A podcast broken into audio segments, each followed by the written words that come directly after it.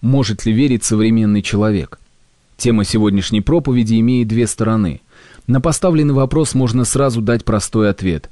Да, современный человек – человек верующий. Он верит в самые необычные вещи. В нашем западном мире он принимает на веру что угодно, только нетрадиционные верования своей страны. Легковерие сегодня несравнимо больше, чем лет 50 назад. Я не беру дальше, потому что приблизительно такой период сам помню сознательно. Люди с научным образованием и довольно зрелые умом готовы верить в одно, но отметают как невозможное другое. Я помню книгу, написанную человеком, перед которым преклоняюсь с большим уважением, о его опыте в жизни в Гималаях, в Тибете. Где-то во вступлении он говорит, что ему пришлось отказаться от христианства из-за того, что оно полно самых невероятных утверждений. И сразу затем со страстной убежденностью рассказывает о тибетском подвижнике, который мог летать, когда не пожелает. Я не говорю, что подвижник не может летать, но если верить, что человек способен летать, то тем более можно многое принять в христианстве, что представляет меньшие проблемы с точки зрения науки и более приемлемо для человеческого разума. Не думаю, что оскорблю кого-нибудь, если скажу, что распространение веры в такие явления, как летающие тарелки, гадания, астрология и тому подобное, поразительно возросло за последние десятилетия. И тем не менее люди, готовые верить во все перечисленное, говорят, что верить христианству невозможно. Помню, один человек сказал мне, что невозможно принять на веру воскресение Христа, хотя в воплощение он верил. И когда я заметил, что гораздо легче поверить, что Бог, ставший человеком, восстал из мертвых, чем поверить, что Бог, ставший человеком, мог умереть, он посмотрел на меня с изумлением и сказал: «Я никогда не задумывался над этим в таком плане». Эта доверчивость, способность принимать новые полные таинственности представления, благодаря чему начинаешь принадлежать группе или движению исключительно посвященных, поразительна. И мне иногда сдается, что переживание собственной исключительности и особого положения, в котором оказываешься, когда принадлежишь такому движению, отчасти способствует тому, что люди способны принять на веру некие утверждения. Ведь очень заманчиво принадлежать узкому кругу, пусть даже есть подобные тебе выдающиеся личности. Лишь бы их было не слишком много, и ваша исключительность была бы вполне очевидна.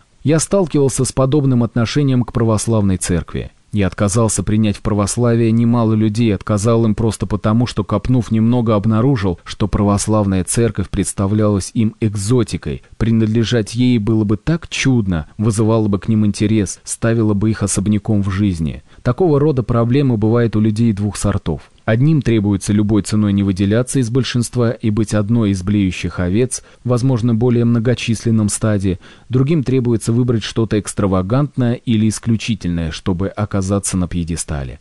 Но очень трудно принять что-то совершенно простое, что кажется обыкновенным, поскольку люди жили этим 2000 лет или 5000, или 10 тысяч лет. Так что я убежден, что современный человек верит так, как люди XVIII или XIX века не считали возможным верить. Он готов проглотить что угодно, лишь бы оно отдавало новизной и вызывало волнующее переживание собственной исключительности, необычайности. Я сейчас никого не обличаю, но выступаю против того, что люди не в силах расстаться с чем-то непривычным, просто по той причине, что оно новое и волнует их. Это поверхностный и малоубедительный подход. Теперь отложим этот аспект вопроса и обратимся к способности или неспособности людей верить тому, что провозглашает христианство.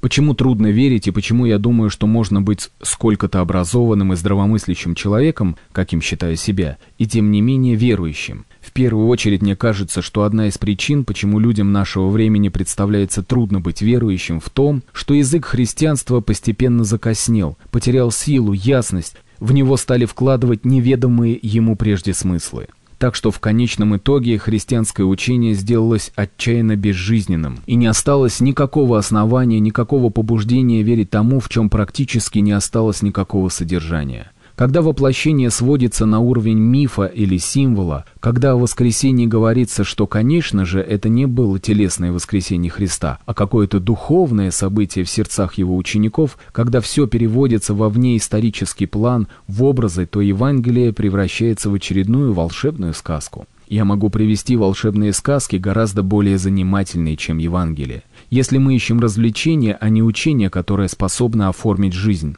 Поэтому я считаю, что церковь должна очень серьезно задуматься, что же она должна возвещать людям. Евангелие – строгий документ, Евангелие беспощадно и выражается совершенно определенно. Его нельзя пересказывать, разбавлять и приспосабливать к уровню собственного понимания или вкуса. Евангелие провозглашает нечто, что превосходит нас. Оно дано для того, чтобы расширить наш ум, расширить наше сердце порой до нестерпимых пределов, перестроить нашу жизнь, дать нам мировоззрение прямо-таки обратное привычному нам. И все это нам не очень-то хочется принять. И поскольку Запад в целом еще не нашел мужества заявить, что все это бессмысленно, и отбросить Евангелие, многие находят способ заболтать то, что слишком трудно, непосильно и создать прирученное Евангелие. Но беда в том, что если в стакан с вином добавить слишком много воды, это будет вода, подкрашенная вином, и она не произведет в вас такого действия, какое мог бы вызвать стакан вина. Если в Евангелии нет ничего, кроме нравоучительного рассказа о довольно малоуспешном молодом пророке, который плохо кончил свою жизнь на кресте, то стоит ли действительно ему следовать? Апостол Павел давно уже сказал, что никакой воин не будет готов к битве, если не раздастся ясный призыв трубы. Кто из нас готов броситься в бой ради всего-то волшебной сказки? Второе. Христианство в ранние дни предполагало дисциплину жизни, которая перестраивала ум и волю, направляла их к Богу. Когда я говорю о дисциплине, я не имею в виду армейскую муштру или общепринятые нормы поведения. Дисциплина от латинского слова «ученик» — это состояние ученика того, кто выбрал себе учителя, наставника и готов учиться от него любой ценой. И суть того, что у тебя есть учитель, в том, что ты встретился с умом большим, чем твой, сердцем более глубоким, чем твое, волей большей, чем твоя, с образом жизни, которому стоит последовать. Но это может дорого нам обойтись. Бонхёфер написал книгу, которая называется «Цена ученичества». И когда подумаешь о том, как он жил и особенно как умер, то понимаешь, что ученичество может дорого обойтись. Это испытание мужества, величия души. И церкви как организации не занимается больше воспитанием людей в духовной жизни, в сердце, в уме, в воле и в действии, так же, как по образу, который дает апостол Павел, тренирует бегуна перед соревнованием. Тренировка ума – непременное условие ученичества в области науки или искусства. Но мы не ставим себя в положение ученика по отношению к Евангелию. Нас очень мало чему учат, и спрашивают с нас очень мало. Можно быть христианином очень задешево. Считается, что достаточно заявить, что ты готов принять несколько утверждений относительно Бога, человека, греха, спасения, церкви и все. Нет, этого недостаточно. Истину Евангелия нельзя представить как ряд пунктов, приемлемых всем, кто хочет считаться христианином. Это образ жизни, и к тому же нелегкий. Евангелие беспощадно, и слова Христова жестоки, хотя переисполнены любви, потому что любовь беспощадна. Любовь никогда не соглашается на компромисс. Закон можно обойти. Есть русская поговорка, что закон как лужа. Маленькую можно перешагнуть, большую можно обойти. Не то с любовью. В любви нет ничего такого, что можно обойти. Она предельно требовательна. Ей нет границ, и вот в чем страшно Евангелие. Можно выполнить до конца ветхозаветный закон, но невозможно до конца исполнить закон любви, потому что ветхозаветный закон состоит из правил.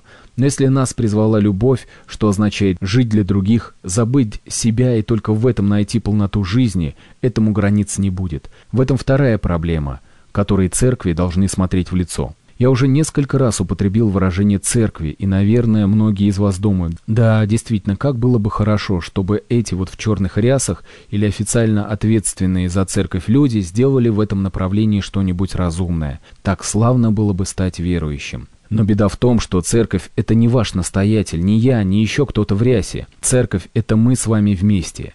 Однажды меня пригласили на конференцию, куда не было допущено духовенство, и меня представили как мирянина в духовном сане. Точно так же вы, священники в чине мирян, и вы не можете уйти от собственной ответственности за искажение Евангелия и веры или за отсутствие духа ученичества, обвиняя нас в том, что мы плохие руководители. Нет такого постановления, что руководить должен член клира. Дело священника — совершать богослужение и таинство, но знание Бога не дается через рукоположение, а здесь речь идет о том, чтобы знать Бога. В этом еще одна причина, почему христианство потеряло привлекательность и почему многим трудно верить. Считается, что за 2000 лет христианство мало что изменило в мире. Я думаю, что это или откровенная ложь, или грубая ошибка. Христианство изменило мир коренным образом. До Христа не было понятия того, что человеческая личность имеет абсолютную ценность. В греческом мире, в Римской империи были свободные люди, властимущие, которые имели право считаться личностью, и был человеческий скот. Не обладавший личной ценностью, каждую особь можно было заменить другой. Для удобства им давались имена, но и только. Понятие, что самый ничтожный человек имеет такую же ценность, как самый высший в глазах людей, пришло с учением Христа, с провозглашением того, что именно так Бог относится к каждому из нас, ко всем людям. Однако этого довольно, чтобы показать изменения в человечестве до того неведомое. Правда и то, что гораздо большего можно было бы достичь, если бы христиане, жившие прежде нас, были лучшими христианами, чем мы. Проблема в том, что они были не лучше нас, и не нам, таким, какие мы есть, обвинять других в том, что они не исполнили своего долга. Если подойти к делу серьезно, можно было бы за одно поколение восстановить равновесие. Апостолов было 12 человек. Через полгода их последователей было несколько сотен, и они перевернули весь мир, потому что проповедовали нечто вполне определенное. Они провозглашали веру в человека и веру в Бога. Они провозглашали новую жизнь и заплатили за это ценой собственной жизни. Если бы мы решились на это, наш христианский мир мог бы назваться христианским с совершенно новым значением этого слова. Можно ли быть верующим в мире науки, техники, современной мысли? Когда мы говорим о вере, мы почти неизбежно думаем о религиозной вере. Если взять послание к евреям, там в начале 11 главы мы находим определение веры – уверенность в невидимом. Есть некая уверенность, и предмет этой уверенности невидим. Вера начинается там, где ударение на слове «уверенность», а предмет ее невидим. Но разве это не касается подхода ко всему в жизни, не только к Богу и вещам духовным? Ни один ученый не пустился бы ни в какие исследования, если бы не был бы уверен, что за видимым, за гранью видимого есть область невидимого, которая подлежит исследованию, открытию. Мы видим предметы, физик изучает природу материи, химик изучает химическую природу всего того, чем мы постоянно пользуемся. Всякое исследование материального, видимого мира, в котором мы живем, возможно предпринять только благодаря уверенности, что видимое открывает нам то, что сокрыто за этим зримым слоем. Вы, может, возразите, что это относится только к научному подходу, но опыт душевная работа, которую мы называем верой, гораздо более универсальное явление. Когда я встречаю человека лицом к лицу, я вижу человеческие черты, одежду, присутствие и только, но с кем-то мне хочется общаться, какие-то лица привлекают мое внимание, с кем-то мне хочется познакомиться ближе. Почему? Потому что я знаю не только из опыта всех прошедших прежде меня столетий, но и собственного опыта и интуиции, что это лицо говорит мне о том, что за ним есть нечто, с чем стоит познакомиться ближе. Человеческое лицо, человеческое поведение, манеры человека, звук его голоса подобны витражу, окну из цветного стекла. Оно являет мне, что за ним есть жизнь и стоит исследовать, что за ним стоит. Но это тоже акт веры. Объективно говоря, все, что я вижу в каждом из вас, это овал лица, в центре его нос, рот, глаза и пара ушей. Образ могут дополнять или не дополнять волосы. Если это все, что можно видеть, у меня нет ни желания, ни побуждения подружиться с кем-то, потому что все мы взаимозаменяемы, все одинаковы на вид. Но что-то сияет за лицом, и актом веры я вступаю во взаимоотношения со стандартным набором внешних черт, как я его описал. Я увидел в нем больше, чем говорит внешность. Так что вера – душевный труд, который затрагивает все и вся в нашей жизни. Если применить это к нашей вере в Бога, то вера совершенно не причуда или безумие, недостойное образованного или умного человека. Если вы так считаете, вы должны также отказаться от любой другой формы исследования невидимого. Кроме того, строй невидимого является для меня вызовом, самим своим присутствием. Какой вызов обращает ко мне невидимый мир Божий? Как он доходит до меня? Это существенный для нас вопрос. Если мы привыкли мыслить научными категориями, мы не можем исключить возможность, что существует иной мир, менее доступный для восприятия, чем тот, который подпадает под известные нам научные категории. Мы встречаемся с этим невидимым миром непосредственно или посредством чего-то. Мы встречаемся с ним непосредственно драматическим образом через людей или через переживания, как, например, Павел на пути в Дамаск. Мы порой встречаемся с этим же переживанием менее ярко, но совершенно несомненно на молитве. Нас охватывает чувство присутствия Божия в самые неожиданные моменты жизни, иногда на природе или в любой другой момент в любой ситуации. Вот какими путями присутствие Божие может быть доведено до нас. Лишь бы мы были настроены на опытные исследования и достаточно честны, чтобы смотреть на вещи целостно. Были готовы сказать себе: я сейчас встречусь с неведомым, каково бы оно ни было. Для начала я приму свидетельства других людей, всмотрюсь в жизнь других.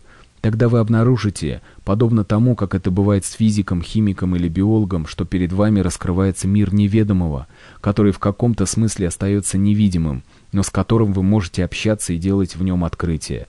Этот мир охватывает нас подобно тому, как тепло охватывает промерзшее тело, как жизнь вливается в статую.